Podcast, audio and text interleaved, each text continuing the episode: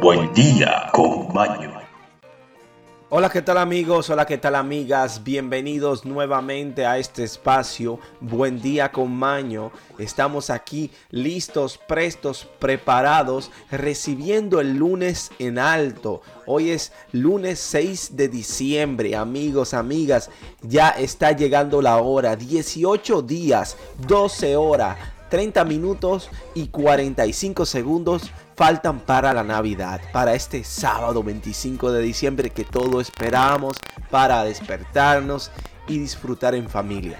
Pero también, amigos, faltan veinticinco días, doce horas, treinta minutos y veinticinco segundos para el año nuevo, para así estrenar el sábado después el nuevo año. El primero de enero del año dos mil veintidós, un nuevo reinicio para todos, donde vamos a empezar a renacer nuevamente, reencontrarnos. Bueno, amigos, también hoy se celebra la Constitución Española. Un día como hoy se, se generó la Constitución de España. También, amigos, tenemos noticias, efemérides, curiosidades. Ahí tenemos un datito sumamente importante que habla sobre la familia y nuestra frase del día. Amigos, amigas, también no más, más importante, pero también importante, es que tenemos que recordar que amar y continuar con fe. Así que no se pierdan el programa y pasemos ahora a las efemérides con Buen Día con Maño. Y ahora, efemérides.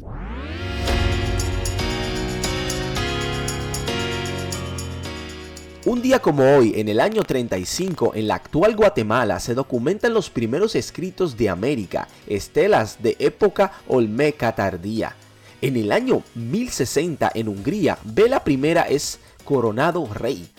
En el año mil ciento noventa y seis, la inundación de San Nicolás cubre de agua el norte de los Países Bajos y a la zona de Suriceira, incluyendo la isla de Grient.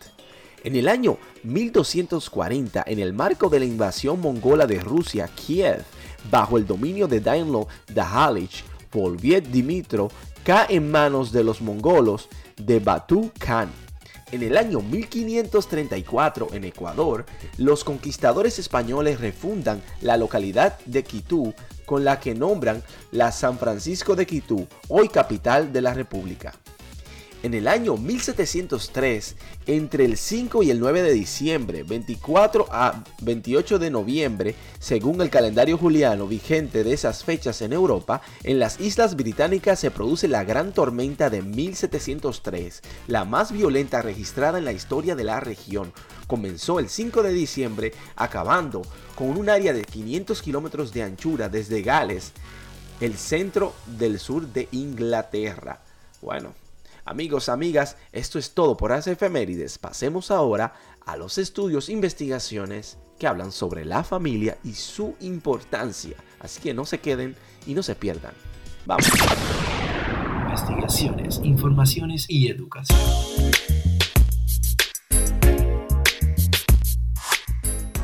La familia se dice y se cuenta que es el núcleo, pero también se comenta a voz populis que la familia es sumamente importante para el desarrollo del ser humano y para mantener al mismo.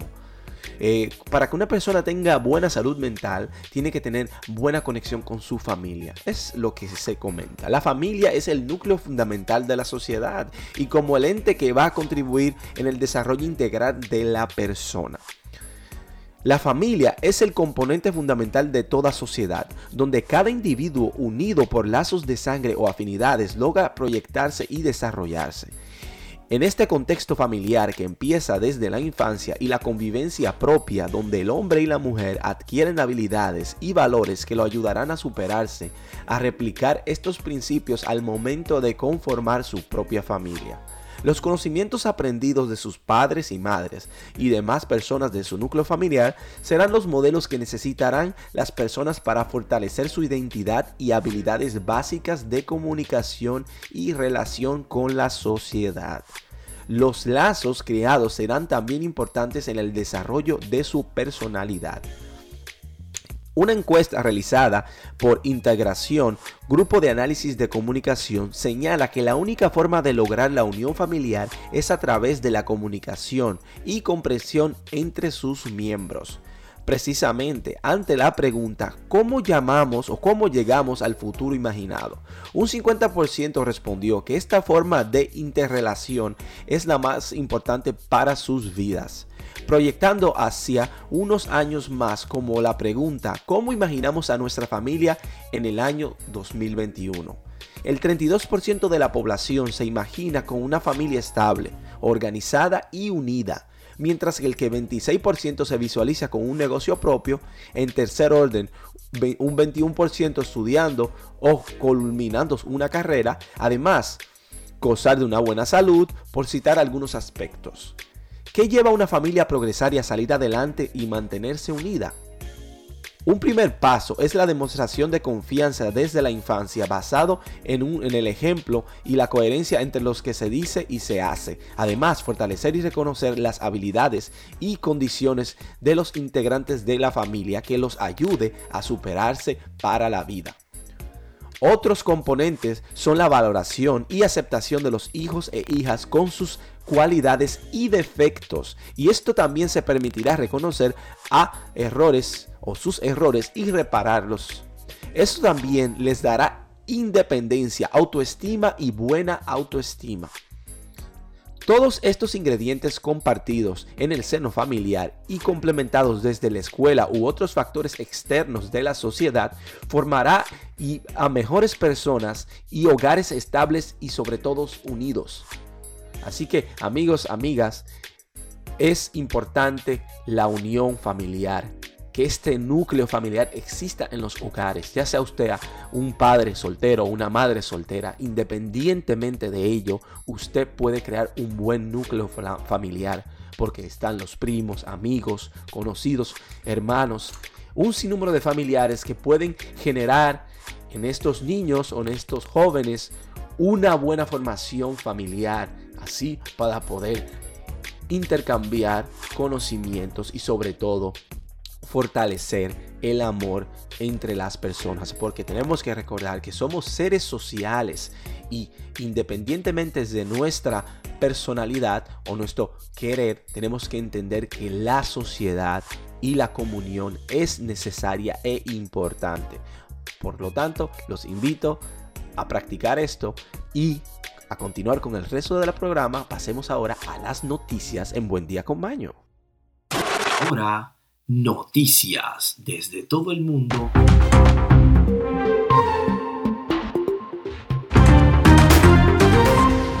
Noticias del mundo y para el mundo. Condenan a cuatro años de prisión a Aung San Suu Kyi, la derroca líder de Myanmar.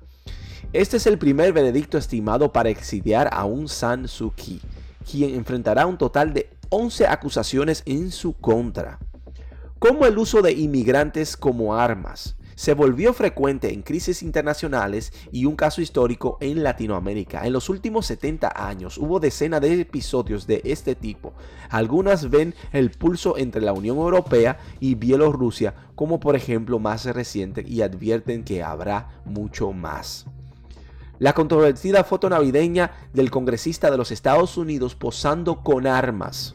Sí, amigos, como escuchan, el republicano Thomas Massie publicó una foto de él y seis personas más frente a un árbol navideño sosteniendo armas de fuego. Varios usuarios de Twitter reaccionaron con indignación y lo acusaron de insensibilidad.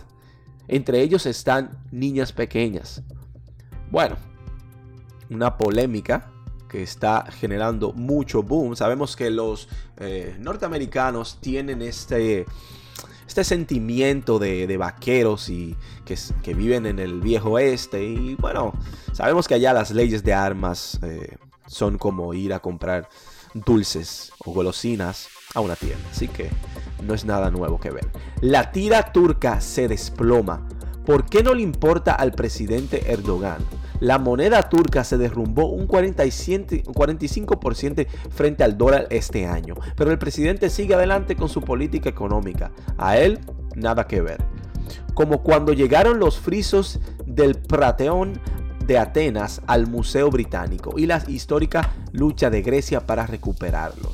Los famosos mármoles fueron sacados de Grecia a principios del siglo diecinueve y ahora se exhiben en el British Museum. Por décadas han sido el centro de una polémica sobre quién es su legítimo dueño.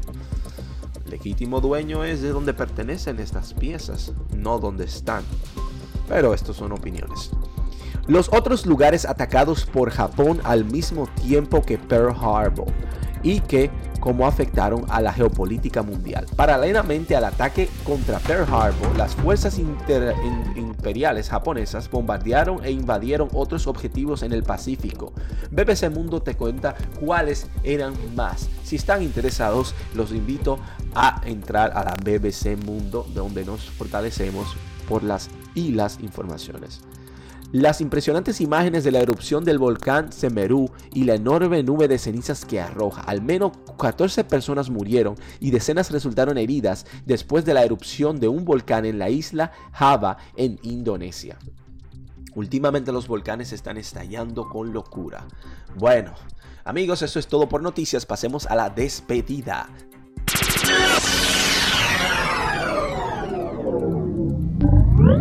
Buen, buen, buen día con Maño.